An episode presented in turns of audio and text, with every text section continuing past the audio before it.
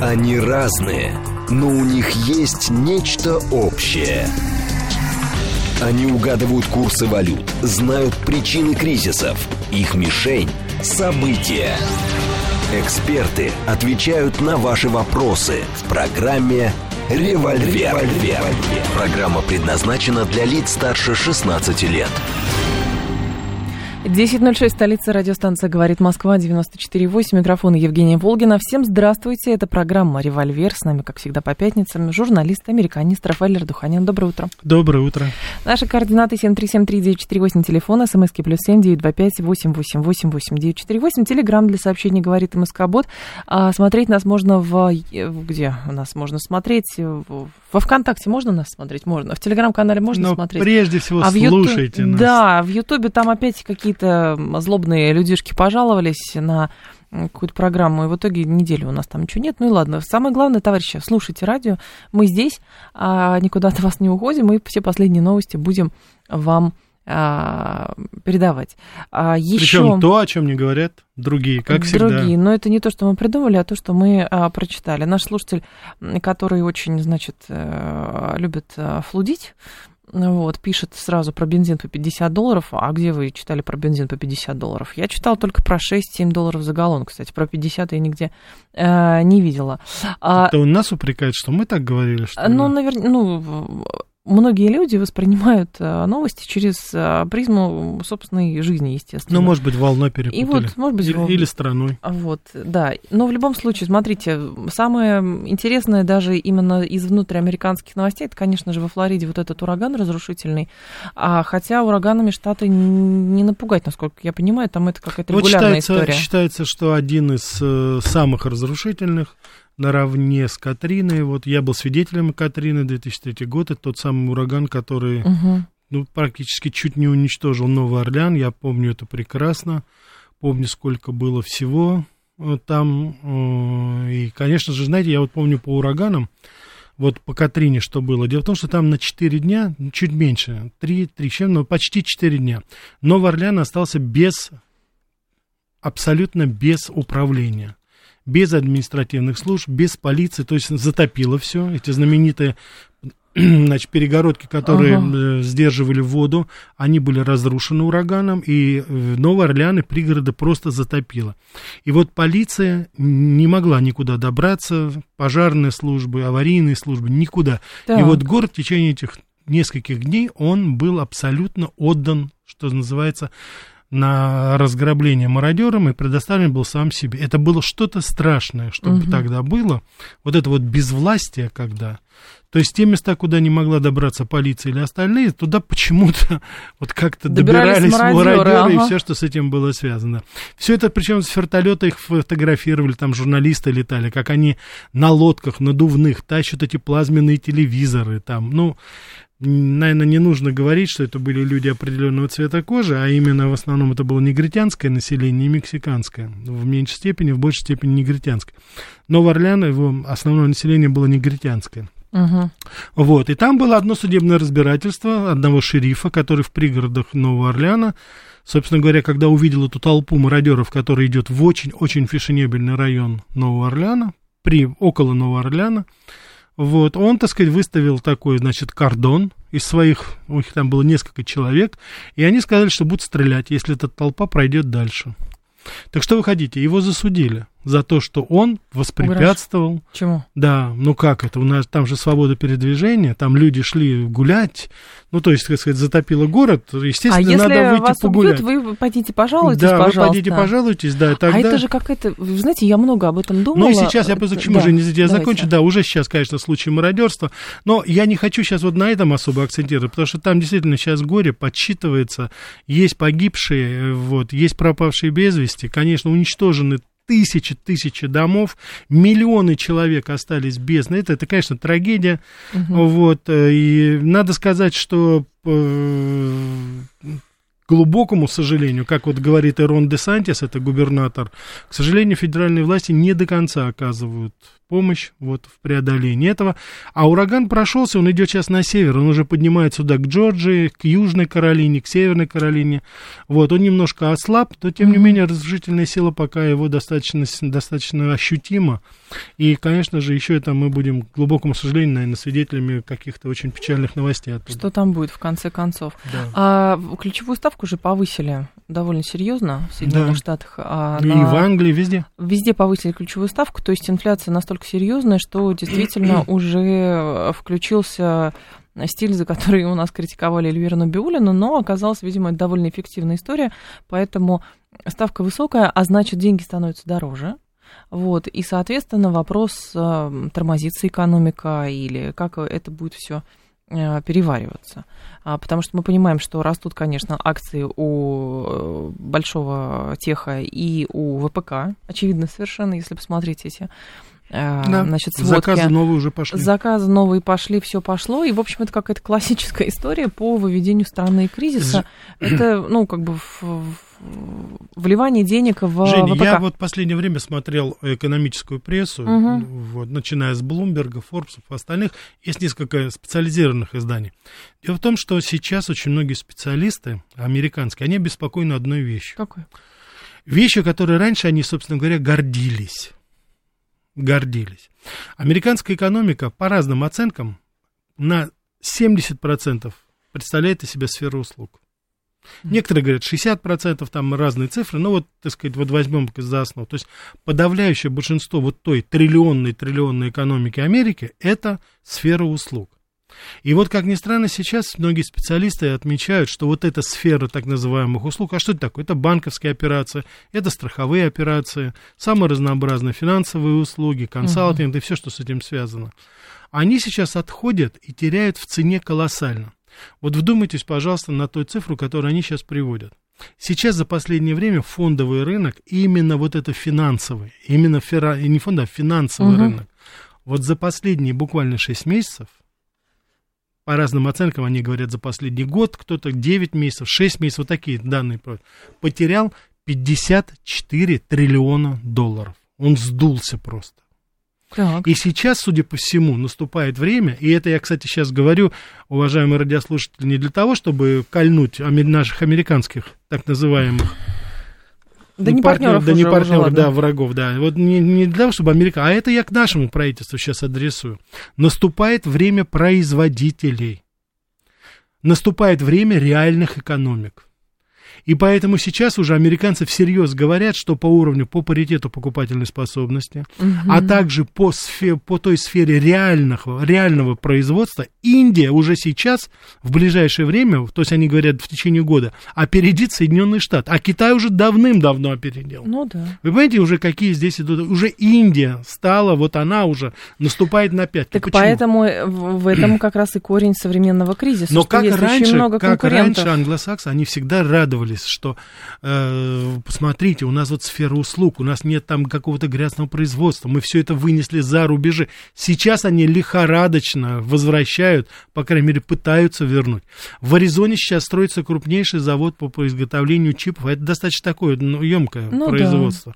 Да. Но это с прицелом на Тайвань, потому что Тайвань раньше был э, столицей, как говорится, вот всего этого производства. Сейчас они поняли, что надо это к себе все это э, развивать у себя.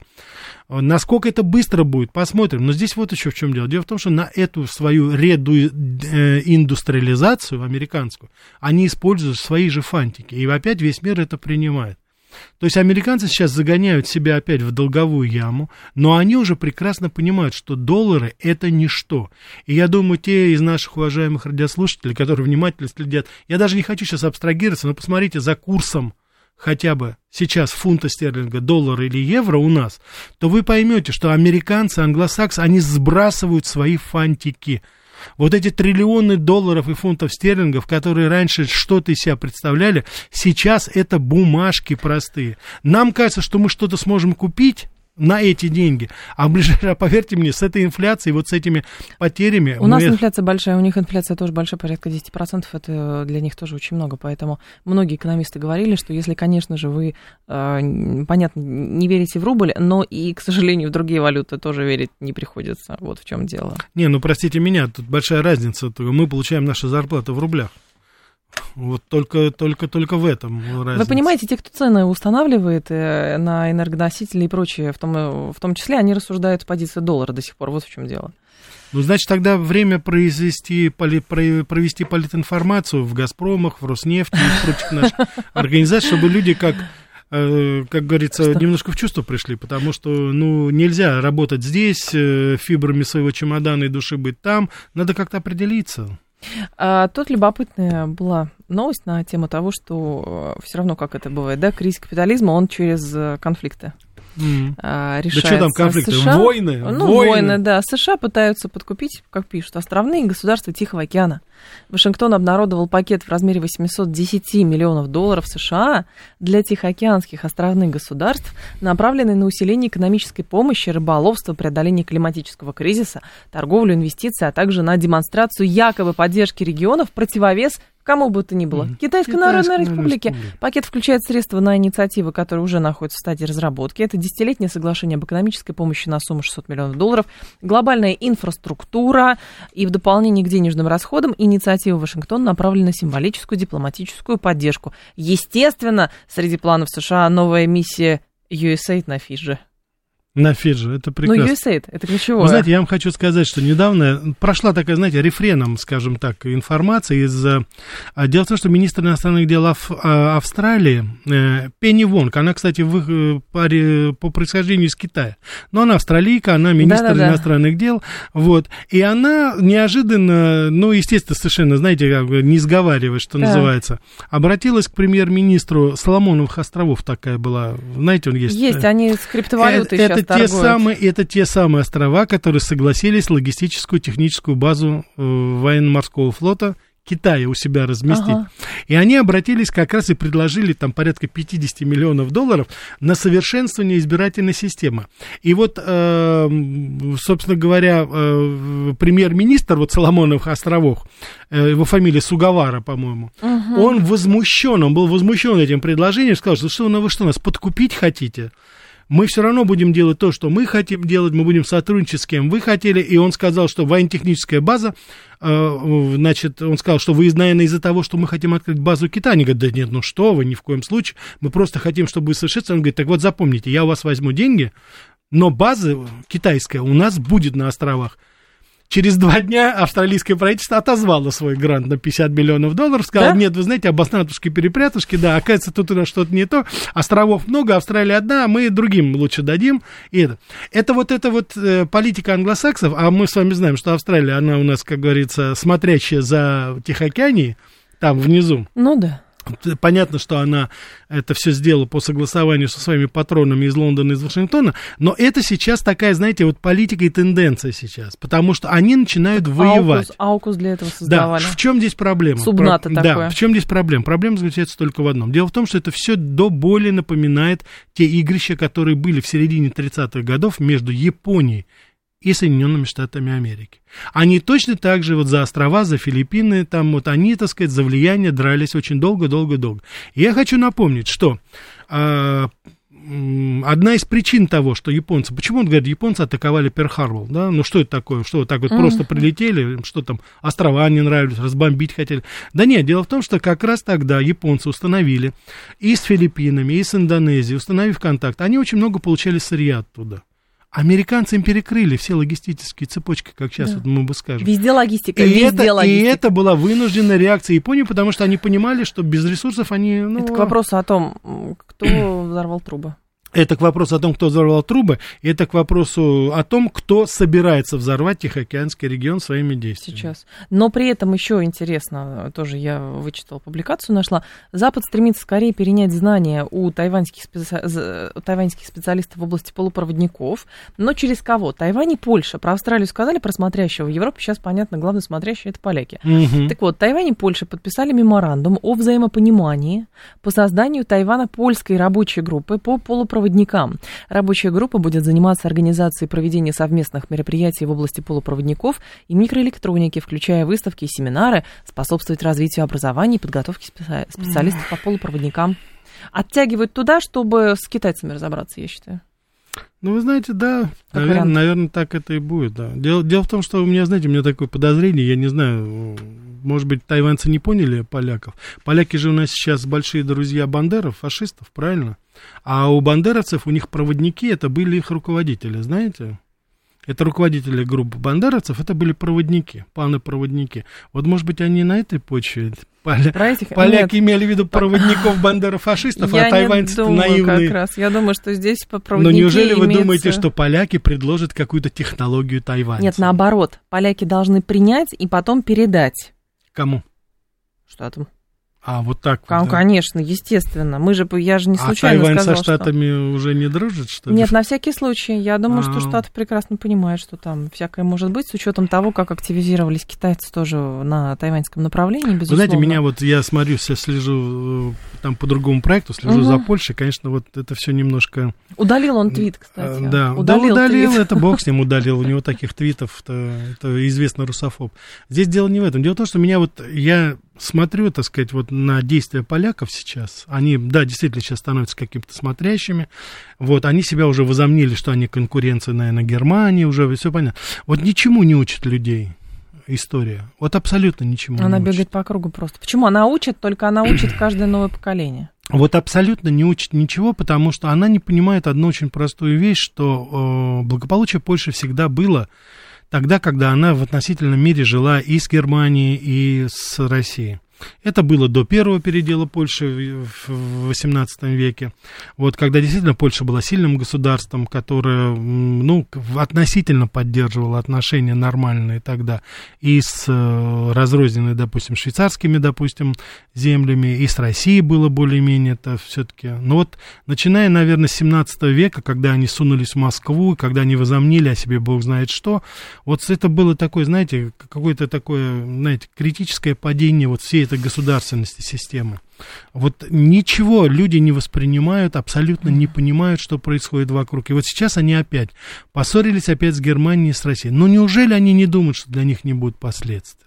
Но неужели они действительно думают, что их там, допустим, Англия или... Нет, ну, Англия говорят, это... но времена изменились. Да ничего не изменилось. Вот как их разделили в, в тысячи, при, в, во времена Екатерины, в XVIII веке. Так их точно так же потом, как говорится, крутили, вертели после Первой мировой войны, после Второй мировой войны, 100 лет пройдет, 150 лет пройдет. Есть какие-то константы определенные, есть какой-то, я не знаю, ну, код национальный, может быть, что ли. Но при этом, кстати, это к вопросу о все-таки еще о информационном влиянии. Мы много с вами на эту тему говорим, но даже на примере Тайваня тоже. А, Сенат, во-первых, да, рассматривал возможность отправки крупных сумм помощи в области безопасности на Тайвань. Я сознательно провожу параллель с Тайванем, просто чтобы не было сейчас опять вот этого того, что на Украине, а мы вот так делаем, а не так, неважно. На примере Тайваня. Аналитики в области обороны, оказывается, призывают американских законодателей максимально использовать свои рычаги влияния. Они хотят, чтобы Конгресс а, убедил тайваньских чиновников mm. провести ряд реформ в сфере обороны, от усиления гражданского надзора за Министерством обороны до изменения методов набора обучения тайбэем призывников-добровольцев. Смысл в чем? Мероприятия эти направлены на искоренение негативных мнений как среди тайваньских офицеров, так и местных граждан о неготовности Тайваня защитить себя от потенциального наступления Китая, а также чтобы американское а, вливание не пропали попусту или были просто разворованы, потому что сейчас тенденция, как говорят, оказывается, на Тайване такова, что продолжается критика в адрес Министерства обороны, жалобы на плохую боевую подготовку, пессимизм в отношении укрепления обороны, невозможно противостоять Китаю. Вообще просто вот все, понимаете, под копирку идет абсолютно украинский сценарий. Но вот, вот опять же здесь посмотрите, что получается. Вот позиция Америки. Они же прекрасно понимают, что ни при каких вливаниях, ни при каких в, в раскладах, ну, Тайвань, он не способен противостоять Китаю. Этого никогда не будет. Причем это не будет, я даже не говорю сейчас тут уже по размеру экономики, по размеру военной мощи. Но здесь совершенно ясно и понятно. Весь мир придерживается политики э, единого Китая. Поэтому вместо того, чтобы рассматривать вопросы такого мягкого перехода Мгм. да, слияние, какой-то синергии. Это, это, же один народ. Там они говорят по-разному, язык немножко отличается. Но это один народ, те и те называют себя китайцы. Китай себя называл Китайская Народная Республика, те себя называли э, Республика Китай, да, просто. Это все, как говорится, люди, вот они, это один этнос, большой такой, там есть разница, но тем не менее. Вместо того, чтобы свои собственные слова, свою собственную политику вот в этом регионе реализовать ее и быть хорошим, добрым посредником для того, чтобы спокойно, так сказать, без каких-то, знаете, таких кризисных, конфликтных явлений, в конце концов, прийти к Ну нет к теории, к теории ну, нет единого мира. Китая. То, что, кстати, даже сейчас Байден не отрицает это. Но они это делают для того, чтобы, во-первых, конечно же, чтобы сохранить свою кузницу полупроводников, с одной стороны, с другой стороны, для того, чтобы, что называется, щекотать нервы э, китайской, Конечно, Китай- маленькие государства, За счет них- его. да. Что они делают с Украиной? То же самое. Все в один голос говорят, да понятно, что Украина не выиграет. Понятно, что это. Значит, они Вы знаете, собираются здесь с нами проблема- драться до последнего украинца, а там они собираются драться до последнего тайванца. Но это же подлость. Но другое дело, что, понимаете, все готовятся. И, во-первых, ну, а кто говорил, что мир не это самое, в мире нет подлых людей? Мно, ошибка многих, конечно, доверять а, тем людям, которых мы долгие годы называли партнерами. Проблема в том, что подлые люди, когда они становятся у руководства стран, причем у таких стран, как... э, А я сейчас говорю по подлости не о Байдене, а о таком, о коллективном Байдене, скажем так, да, то тогда мы здесь с вами прекрасно понимаем, что проблема в том, что эти люди решают что-то. Это люди, которые нажимают на эти кнопочки, на эти рычаги, и Это не потом... проблема тех, что это эти всё- люди решают. Проблема в том, что есть, э, как бы, э, этим людям доверяют, понимаете, и Кто им, взращивалось... кто им доверяет? Мы им не доверяли, думаете, Кому? раньше? Что там? Ну, до... Думаете, нет? Ну, по крайней мере, может быть, там до Мюнхенской речи, до Именно этого. это и привело к тому, что сейчас происходит, потому что было очень много доверия. Было, давайте договоримся, вот партия мира, это уже должно быть так. Ничего, уже сейчас было понятно, что невозможно было договориться с теми, кто изначально настроен на то, а, чтобы, соответственно, с а, тебя к э, ногтю не прижать. Вот и все. Ну, это то, что раньше доверяли, давайте мы это как бы сейчас оставим. Сейчас почему доверяют? А думаете, доверяют? Да, мне кажется, что доверяют. Мне кажется, что доверяют. Еще какие-то переговоры, какие-то, так сказать, там есть иллюзии насчет того, что происходит, каким образом это происходит. Давайте Тайвань оставим, возьмите то, что сейчас происходит в Европе. Ну, это же... Опять же, мы, так сказать, созываем там Совет Организации Объединенных Наций, там Со- Совет Безопасности. Ну, мы получили сейчас, посмотрите, вся пресса сейчас завалена тем, что мы сами, как говорится, себя высекли, и это сами себя А взрываем. что надо было делать, как вы думаете? А? Что надо было делать? Жень, вы понимаете, в чем дело? Это сложный вопрос такой. Я, мы об этом с вами не раз говорили. Существуют определенные такие, знаете, политтехнологии, которые должны в той или иной форме, они должны себя, как говорится, вот в нужный момент. Это должно быть готово уже все. Вот если у нас нет вот таких политтехнологий на критический случай, да, вот Мгм. чрезвычайной ситуации, то это горе нам тогда. Я не хочу сейчас опять говорить, вы знаете, что я неоднократно, мы с вами в течение вот двух лет, мы- я здесь постоянно говорю, у нас нет специалистов, вернее, они есть специалисты, но они не востребованы, эти знания. Понимаете? Мы, они предпринимаются действия на Украине, не советуются со специалистами по Украине. Предпринимаются действия в отношении, или не предпринимаются действия в отношении Америки, там, допустим, или каких-то стран, и не советуемся мы, допустим, вот в отношении Америки. Потому что я вот смотрю, как американцы, я вижу, какие ляпы мы иногда допускаем, ну просто совершенно, ну, сколько мы уже красных черт перешли, скажите? Они перешли. А? Или мы перешли? Нет, Кто ну перешел-то? кто, нет, ну мы к- и все Расставили, перешли, смысле, да, расставили, линии. да, и сколько они уже их перешли. И опять, так сказать, Мария Захарова у нас говорит о том, что нужно опять, они перешли какую-то красную А надо черту. трансатлантический кабель И мы сейчас- все, правильно? Так вот, вы понимаете, в чем дело? А вы обратите внимание, они ничего не говорили. Они никаких не созывали, они ничего не... это. Молчком. Они в феврале предупредили, в сентябре взорвали. Все. Вот и все. А, вы опираетесь на тот доклад, который понятно. Да, там все да, что да, угодно да. может быть, понимаете? Мы сейчас в данной ситуации, я просто хочу сказать, что они что хотят, то и делают. Вот нам сейчас нужно пересмотреть, перекроить всю нашу политтехнологическую, так сказать, политику в, в целом, да, исходя из того, что наш враг что хочет, то и делает. Но- вот надо из этого Но исходить. при этом я прочитала интервью Макрона в газете который- и статья начинается со слов «Западные страны сталкиваются с кризисом эффективности. Действительно, нет эффекта. Куда делась эффективность, многозадачность? Непонятно. Э, это Поэтому, мне напоминает старый фильм. Как добиться чернолапости, чернобрюхости, помните? Вот что-то, это... что-то в этом роде, да. Да, да, да. Давайте после новостей обсудим. Они разные, но у них есть нечто общее. Они угадывают курсы валют, знают причины кризисов. Их мишень – события. Эксперты отвечают на ваши вопросы в программе «Револьвер». 10.35, столица, радиостанция «Говорит Москва», 94.8, микрофон Евгения Волгина. Всем еще раз здравствуйте. Мы продолжаем. Рафаэль Ардуханян с нами, журналист-американист. Так, Игорь Маслов. Доброе утро еще раз. Доброе утро. Я никогда не доверял Штатам, и люди из моего окружения тоже, Дэйди пишет. На все яхты наших миллиардеров поставить высокоточное оружие, отправить туристическое плавание к берегам США, говорит Игорь Маслов. Знаете, я тут прочитала только что заявление Федеральной антимонопольной службы. Простите, но это выглядит очень странно.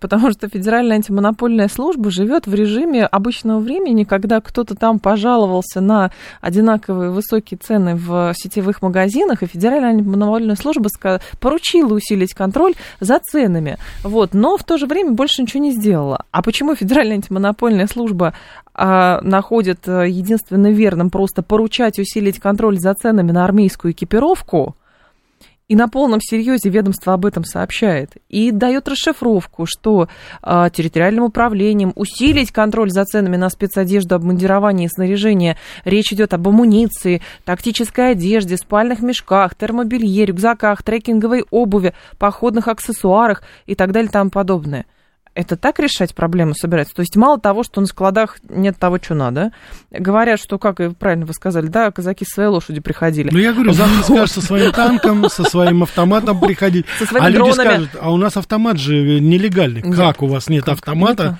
Да что ж вы за мужчина? Вот.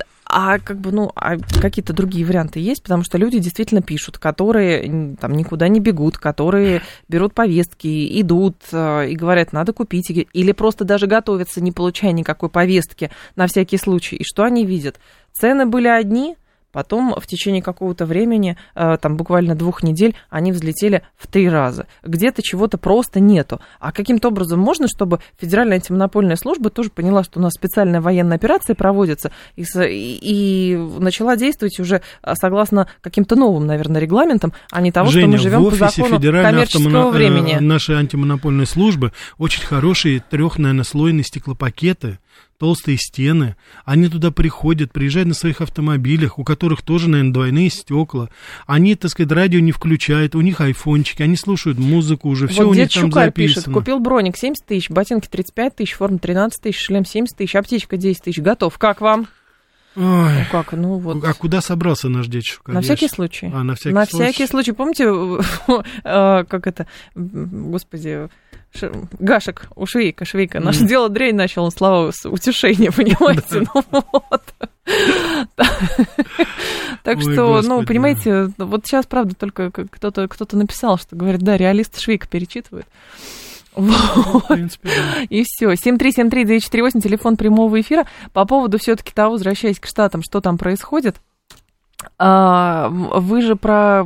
Сейчас многие обсуждают, естественно, кризис у нас на границе, там, э, на грузинской границе, на казахстанской границе. Это ладно, это один разговор. По поводу американской границы, там что же проблема присутствует? Ну, там проблема, знаете, в чем дело? Вот очень часто мы, и мы говорили, американская пресса, она и сейчас пестрит этими заголовками о том, что нелегальная иммиграция из Мексики, с юга, естественно, в основном идет. Огромное количество людей неучтенных не знают, кто это, не знают, что эти люди несут. То есть беда ведь не только в том, что эти люди проникают. Вопрос, что они приносят, что делают. Так вот, вот по последним данным, сейчас в, дне, в два с половиной раза увеличилось количество людей, которые погибают от метафетамина а, и его последствия. Угу. Значит, это э, каждый день. Каждый день это передоз идет вот от этого. Значит, я считаю, что совершенно справедливо специалисты говорят, что вот это вот реалии вот той политики Байдена иммиграционной. Вот во что она выливается. То есть просто люди приходят э, при, туда. И знаете, либералы, они очень часто говорили, ну, говорят, дешевая сила, ну что, будет конкуренция, у нас будет, э, люди будут работать в сельском хозяйстве, в обслуживании. Это же все хорошо. Да, наверное, это в какой-то степени хорошо, хотя простые американцы, что называется, ну, так вот, без образования, которые, угу. они говорят, что это их места забирают. Но вот сейчас вот то, что это. Вот это вот это конкретное дело. Это вот то, что люди, вот что люди принесли из-за границы. То есть они принесли свой дешевый труд, можно, конечно, так посмотреть, а с другой стороны, они еще больше наркоты туда принесли. Потому что вы, вы знаете, что и Аббат, и, э, и Десантис, они хотят, э, вносят, так сказать, проект в Конгресс, чтобы объявить нарко, наркоконтроль, нет, наркоконтроль, а, да, объявить э, террористическими организациями и деятельность их оценивать как, антитеррористи, как террористическую угрозу Соединенным Штатам Америки со всеми вытекающими отсюда последствиями. Это значит, имеется в виду, что, что это означает? Это значит, что можно уничтожать этих людей на территории их же стран. Но при этом, вы же знаете, соответственно, отношения руководства Соединенных Штатов и отношения, например, Республики Колумбия. И тут было абсолютно феноменальное выступление президента Колумбии, недавно избранный, по-моему, да, Густаво Петра.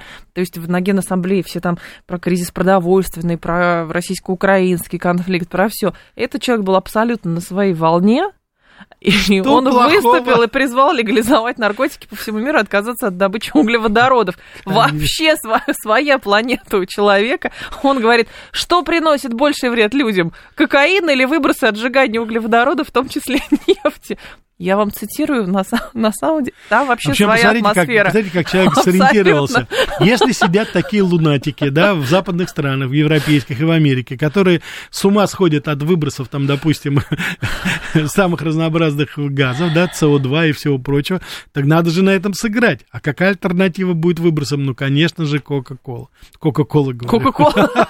Кстати, тоже туда Это к вопросу о том, что действительно, с одной стороны, тема наркотиков, она становится, и мне тоже говорили люди, э, которые живут в Штатах, но приезжали сюда, а, значит, что большая проблема с э, наркоманией, то есть э, то, что присутствует и в нашем государстве тоже, но многие сравнивали события, вот ситуацию текущую с событиями, которые мы наблюдали в 90-е годы, когда эти шприцы были просто валялись везде. А вы знаете, что самое, Жень, вот я посмотрел... Это он не пошутил, Степанович? Да. Нет, вообще, нет, нет, можете сами загуглить дело и посмотреть. Том, что, дело в том, что я хочу вам сказать, что вот э, прослеживая там какие-то другие события в Америке, я постоянно смотрел, вот многие журналисты апеллировали к событиям в, в нашей стране, когда мы арестовали эту баскетболистку за наркотики. Помните, вот которую на границе мы а, Бритни Га- Гайнер. Гарфи, там, да, да, не помню ее имя. Вот. И вы знаете, что вот каждый раз, когда они упоминали это, каждый, вот почему это, это и Fox Channel, это и Newsmax, это и CNN, и вот все там, не имеет значения, либералы, консерваторы, они все говорили, мы вообще не понимаем, за что ее арестовали. Но ну, там мало, же это. очень мало было. Да там не это мало, не мало. Там, да, вы знаете, за эти вещи в Сингапуре и в некоторых странах это, это правда, расстрелять могут, да? Правда. Поэтому нет, они самое главное говорили, да отпустите ее, что же такого там произошло? Они даже не понимали, что это может быть какой-то вред, потому что в Америке вот бытует такое мнение, что марихуана и все, что с этим связано, но это вот вообще безвредно, но вообще безвредно, это же все там-то, это же не табак, не никотин, это абсолютно безвредно, почему нам не разрешают, uh-huh. допустим, это иметь? И как это в мире не понимают этого? Вот это вот постоянно идет рефреном по поводу всего. Поэтому, конечно, сложно бороться. Вот мы сейчас с вами смеемся над этим колумбийским бедолагой, а кто его знает? Может быть, это программная Вы речь какая-то Нет, будет. он просто еще говорил, что накануне, перед выступлением на Генассамблее, он же заявил, что Колумбия планирует сократить пассивы коки, опираясь не на военные действия, а на создание условий для того, чтобы крестьяне находили рентабельные альтернативы. Я помню, что в Афганистане была тоже вот эта идея, а давайте, значит, э, убеждать крестьян в том, что рентабельнее не мак выращивать, ничего, ничего а не другое. было сделано. Ничего не было сделано. Абсолютно было декларировано, это было о том, что хотят заменить извините, датировать афганских крестьян, выращивать что-то другое. И было абсолютно наоборот. Сами же американцы участвовали в этом наркотрафике угу. до самых последних дней. Я вообще хочу сказать, что вот такое долгое их там, э, скажем так, присутствие, больше 20 лет американцев, я вот, у меня почему-то складывается такое впечатление, не могу утверждать на 100%, но это только потому, что там полностью бы контролировался вот именно поставки героина и самого разнообразного тяжелого наркотика именно в, в страны прежде всего это э, в страны СНГ, в угу. Россию прежде всего, и потом уже в Европу. Это была целенаправленная акция американцев, и, по-моему, причем я хочу сказать, что это же не просто так. Во Вьетнаме было аналогичное совершенно. Вот это тот золотой треугольник, о котором мы Да, раньше да. говорили, это тоже американские спецслужбы контролировали. И сейчас я думаю, что в очень большой степени политика вот Америки по развалу и России, и Европы как таковой, мне кажется, вот один из элементов это было вот этот трафик тяжелых наркотиков через, к глубокому сожалению, через, так сказать, с Республики Средней Азии, через Мгм. Россию, в саму Россию и, собственно говоря, туда. И у нас, кстати, ситуация с тяжелыми наркотиками тоже достаточно сложная. Давайте мы не будем, так Это сказать, правда. тоже, да. И, к сожалению, меры, которые предпринимают силовые наши структуры, они недостаточны. Мы немножечко забыли в связи, ну, с текущими событиями, но забывать об этом не нужно. Каленым железом это надо выжигать. Причем и легкие, и тяжелые, там разбираться не надо. 7373948, ну и не надо, соответственно, подменять понятие, что одно можно, другое нельзя. Если по э, хотите... Все скажем наркотики Это же вредны. как с э, психотропными препаратами, которые или по рецепту выписывают, или, ну, применяют при анестезии, соответственно, при наркотике. Это же жесткое ограничение, жесткий Да, ну, контроль. вот безусловно, почему нет? да, безусловно. 7373948, телефон прямого эфира. Александр, это студия «Радио говорит Москва». Так точно. Пишите а, сообщение по делу. Здрасте, слушаем вас. Алло. Здравствуйте, Евгений Рафаэль. Да. У меня про Здрасте. Америку вопрос. Пожалуйста, Точнее, два вопроса. давайте. Первый вопрос. э, Вот сейчас после референдума США призвали Мгм. срочно всех своих граждан уезжать из России любыми возможными путями. Это что такое? Они что-то замышляют, что ли?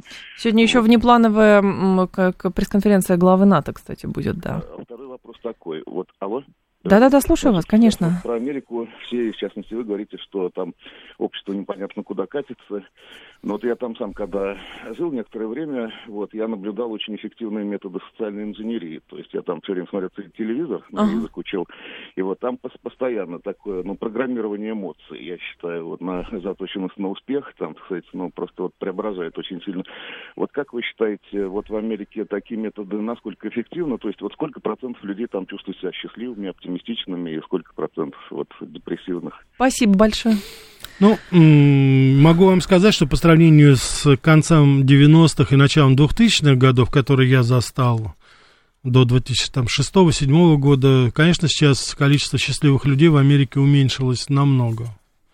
И мы, я неоднократно говорил, что многие американцы сейчас считают за благо просто уехать из Соединенных Штатов и пожить где-то в другой стране, где поспокойнее и не так все, может быть, не так все э, изысканно, не так все дорого, как в Америке. Я имею в виду дорого, это вот э, уровень жизни высокий.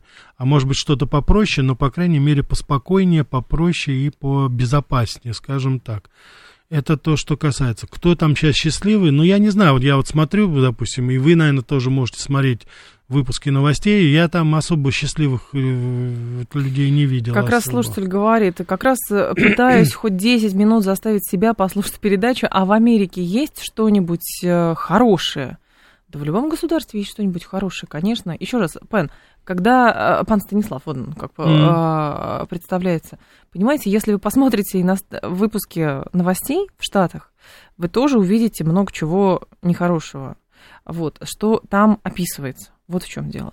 Поэтому есть и хорошие, и нехорошие. Я не буду э, утверждать вот эту вот догму очередную, что продаются только плохие новости. Нет, это совсем не так. Просто вопрос, на чем заострять внимание. Наркомания проблема, проблема. Миграционный кризис проблема, проблема. А нехватка продовольствия проблема, Ну вот проблема. к вопросу, Жень, давайте просто скажем. Инфляция, вот, э, да. Да, информация, которую, естественно, вот вы только у нас можете услышать. Я просто вчера прослушал очень любопытное интервью. Это Гоя Фуд, а, значит, компания, это крупнейшая, крупнейшая продуктовая компания, которая поставляет, и вы, наверное, видели продукцию ее, она и у нас иногда продается, это достаточно такая крупная компания, Мгм. очень так, достаточно большой выбор здоровой еды. Вот он выступает, и он конкретно говорит, что сейчас, с его точки зрения, в Америке, э, в Соединенных Штатах Америки в ближайшее время ожидается нехватка еды, продуктов. Такого не было никогда в Америке, Причем понимаете? связано оно с чем? Что продуктов нет или они очень дорогие? Вот Дело в том, что оно понимать. связано с тем, что сейчас, вот в данный момент, очень много товаров, которые раньше импортировалось, то, что раньше замещалось в той или иной степени, а самое главное, цена.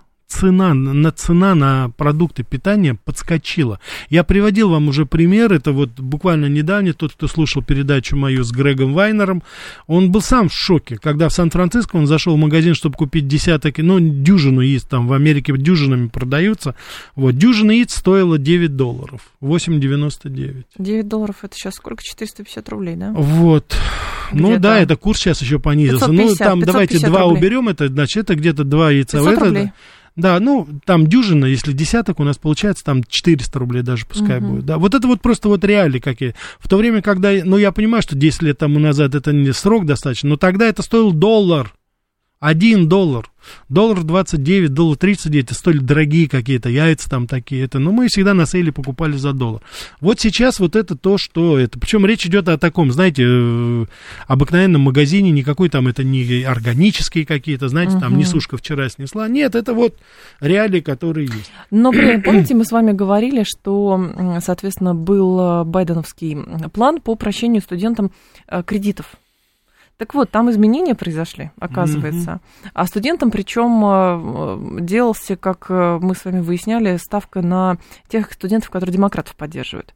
Вот, так вот, в, накануне в план президента Байдена по прощению студенческих кредитов были внесены неожиданные изменения, исключающие заемщиков с частными федеральными студенческими кредитами согласно руководству Министерства образования. То есть и здесь тоже обещали одно, вообще, знаете, мы вот как, э, нам про пенсионную реформу говорили одно, потом получалось другое. Там обещали списать кредиты, но не всем оказалось. Вот. И, в общем, кругом Ну, я, кстати, хочу сказать, вы очень, я считаю, что очень справедливо, э, так сказать, сейчас провели параллель между нашей пенсионной реформой, с одной стороны, с другой стороны, вот так называемым прощением э, э, кредитов на обучение, которые ну, миллионы студентов, наверное, взяли Мгм. в Соединенных Штатах Америки, и которые в результате сейчас окажутся перед реалией, что надо э, еще в конечном итоге выяснить, что еще больше надо платить. И меня это, так сказать, возмущает точно такой же степени, как меня возмущает в свое время поддержка нашего президента, нашей пенсионной реформы. Что это абсолютно было недопустимо со стороны Путина это поддерживать. Это просто, это, я считаю, это провал. Не было никаких оснований это делать. То же самое у них сейчас происходит. Но там-то есть, э, там дефицит колоссальный. Там же денежек действительно нет, понимаете? А По поводу счастливых или э, несчастливых слушатель спрашивал, американцев. Но я вам сказал, что с Прощение. 90-х годов их стало гораздо меньше. Ну как, естественно, есть счастливые люди. Ориентация на успех, кстати, по современным э, Ну вот я могу сказать, что у меня вот образ, чтобы вы просто Давайте. понимали, и чтобы у нас не было образа какого-то монстра. Я помню, как я ехал по Нью-Йорку на автомобиле с своими друзьями, и на каждом светофоре есть одна такая, знаете, вот боязнь. Подбежит какой-то бездомный и начнет э, лихорадочно поливать из воды, в лучшем случае из воды твое лобовое стекло и протирать его. И если ты ему не дашь доллар, он тебе что-нибудь вдогонку или поцарапает, или что-то сделает. И вот мы стояли, и вдруг выбегает этот парень какой-то, вот держит какой-то, знаете, я так и не понял, какой-то предмет под мышкой. Мы думали, ну все, готов доллар, я говорю, только бы, чтобы он отошел. И вдруг этот парень открывает, причем это, ну это бомж, это действительно, это не какой-то там, знаете, бродячий художник. Это бомж, понятно, у него там тележечка. И вдруг он достает, значит, такие картонные, знаете, а, листы, и на них было написано – значит, э, показывает это, что на нем написано. На первом листе написано «Расслабьтесь, все в порядке». Потом второе всегда, да, «Я не собираюсь мыть ваши окна и требовать деньги». Потом третий листок. Я просто хочу вам сказать всего вам самого доброго и хорошего. Ну, эти штуки, вот и да, они у нас Понимаете, в есть. чем дело? Да, и по- иногда в самых неожиданных местах вы можете встретить э, счастливых людей. И я помню счастливую девочку, которая в Теннессе встретила нас, и э, куда мы зашли для того, чтобы спросить, как нам проехать там э, в Алабаме. По дороге Теннесси, Алабаме, там есть резервация Чироки, очень известная. Мгм. И я помню, я зашел, спросил, и она меня с таким певучим южным акцентом стала объяснять, как туда проехать. А в этот момент у нее, она была в такой юбочке джинсовой, знаете, ну, красавица такая, глаза голубые, такая Долли Партон, знаете, с открытой. А на поясе у нее здесь на кобуре, значит, э, кобура и пистолет у нее Мгм. такой. То есть она такая улыбчивая, хорошая. Но я так понимаю, что если что-то не по ней, она на счет раз-два пулю влепит. А, Тоже Ла- счастливый. Аларио говорит, уехал друг недавно в США, доволен как слон, так что не, не надо рассказывать. Аларио, еще раз, никто не говорит о том, что все, кто уезжает, они, соответственно, а, довольны, и на основании этого нужно делать выводы, что это действительно хорошо. Я, например, разговорилась с, вот на днях с, а, значит, э, в детском саду с одним из отцов, а, и девочка ходит в один детский сад с моим ребенком. Говорит, а мы вернулись из Штатов. Я говорю, слушайте, все уезжают, а вы как бы вернулись. Он говорит, да, вот. Причем люди там из творческой среды и так далее. Мы жили во Флориде, ну, республиканский штат вроде. Я говорю, а что вернулись-то? Говорит, вы понимаете, говорит, ради ребенка. Я, я не понимаю, в чем дело. Там денег много, за, за, за, это самое, здравоохранение хорошее. Он говорит, а я, говорит, не могу, не выдержал родитель один, родитель два, трансгендеры там с трех лет и прочее. Я говорю, да вы просто много нашей прессы начитались. Он говорит, Евгений, поверьте мне, не все пишут к в вопросу, российской прессе. К вопросу. Вы знаете, что самое интересное, что люди уезжают за границу. Вот я помню, в Америке очень многие говорили, мы из-за детей переехали. Ну, да. вот да, это. И сейчас вот они из-за детей возвращаются. А вот то, что вот сейчас мне просто любопытно, вот этот э, наш Слушайте, радиослушатель, да. который написал, он сказал, недавно, да, его друг уехал? Недавно. Да, уважаемый радиослушатель, я желаю вашему другу там всего самого доброго, но ключевое слово в вашем послании это недавно. Ну, давайте сейчас букетно-конфетный период пройдет. Ваш друг, я не знаю, если он на восточном или на западном побережье, если он на восточном побережье, он у нас сходит в Метрополитен музей, он, наверное, съездит в Вашингтонскую галерею, в Чикагскую галерею, вот погуляет, допустим, где-нибудь там в Центральном парке увидит это все, сходит в Музей национальной истории, Метрополитен оперу, может быть, на мюзиклы сходит, увидит, на небоскребы, посмотрит на прекрасный залив Нью-Йорка, потом поедет в Филадельфию, город, где, который, где начиналась государственность, съездит в Вашингтон, съездит в Майами. Вот когда он через все это пройдет, вы с ним потом поговорите, когда к нему начнут счета приходить, когда к нему начнет, так сказать, э, там, в каком районе он будет страховку жить, на... страховку на это, оформил, страховку да. на то, медицинская страховка, да, не дай бог пальчик что-то с ним к врачу сходить. Я не злорадствую, но поверьте мне, вот подобные ваши немножко, знаете, такие инфантильные замечания, всего доброго вашему знакомому, и пускай он, так сказать, наш, живет наш там слушатель, и состоится, ради бога. Наш слушатель да, продолжает не говорить, давайте просто. брать среднего американца и среднего россиянина, кто лучше живет. Вы понимаете, что что значит лучше? Ну, ну, ну вот правда. Жень, что давайте, ну, ну, ну, вы понимаете, о чем речь, бедных да? это все разговоры. А, вопрос, а что такое сегодня для американцев американская мечта? Как вы думаете? Вы знаете, очень многие американцы сейчас считают, что этой мечты уже нету вообще как таковой. По а крайней... как вот слушатель сказал, как это настрой на, настрой на позитив, на успех? Ну, так настраивать на позитив, на успех надо везде настраиваться на позитив, на успех, не только в Америке, я думаю. Просто в Америке сейчас все это сложнее и сложнее сделать в силу определенных обстоятельств. Угу. Так что, я не знаю, я очень пессимистично смотрю сейчас на ситуацию в Америке, потому что я помню Америку 90-х годов, я помню Америку начала 2000-х годов, это совершенно другая страна была, абсолютно другая страна, много что произошло. Давайте посмотрим, как это все будет выглядеть в конечном итоге. Но вот пока то, что вот вы говорите, многих американцев э, сейчас э, Госдепартамент порекомендовал покинуть Россию. Но вот мои знакомые, они не торопятся покидать Россию, живут пока здесь. И, Госдеп, правда, сказать... это все мотивировал тем, что э, у многих двойное гражданство могут призвать, но многие увидели какие-то параллели, что подобного рода предупреждения были и зимой, когда призывали иностранцев срочно там из Киева уезжать. С Украины, я имею в виду в целом? Ну, я не знаю, я не знаю, если, смотря куда люди хотят переехать. Если эти люди живут в районе Бруклина, Куинса или Южного Бронкса, то у них там, так сказать, это постоянная война. Так что я уж не знаю, куда они переезжают. Сейчас, это, кстати, отдельная тема, преступность США сейчас, вот. Потому что сейчас последние данные, я помните, говорил вам о Теннесси, э, о Мемфисе, городе uh-huh. в штате Теннесси, где рейтинг убийств больше в два раза почти, чем в Москве, хотя город в 12 раз меньше, чем по размеру. Сейчас из Филадельфии пришли данные, там еще больше. Филадельфия это где-то, ну, четвертая часть, может быть, Москвы. В два с половиной раза рейтинг убийств насильственных больше, чем в Москве. Вот вам, пожалуйста, показатели. 7373948, это телефон прямого эфира. Тем временем курс евро на Мосбирже упал до 52 рублей 50 копеек впервые с 2014 года. Вот это мне не, не холодно, не холодно, не горячо. Нас отматывает да. на 8 лет назад. Непонятно, странное ощущение, согласитесь? Вот вы испытываете что-то такое вот такой как будто шестеренки исторические вот сегодня какие-то ржавые проворачиваются. Вот мы, с вами, мы с вами живем во времена, когда происходят кардинальные тектонические сдвиги и перемены. Мы а с вами это прекрасно со... понимаем. Вот, да, да, да, да, да. Это вот в преддверии, это конец 80-х годов. Только я надеюсь, сейчас это будет не со знаком минус, а со знаком плюс. Потому что я все-таки искренне надеюсь, при всем том, что я, как вы уже заметили, я критикую действия и президента, мы здесь, у нас нет запретных тем, но тем не менее, то, что сейчас происходит, я надеюсь, вы прекрасно понимаете, что это судьбоносные решения, судьбоносные события, которыми Многие мы с вами боятся. становимся. Да, это нормально, что вы боитесь. Это точно так же, как перед женитьбой, понимаете? Но в последний момент всегда сомнения. Ну почему невесты плачут? Вроде бы счастливы должны быть, да?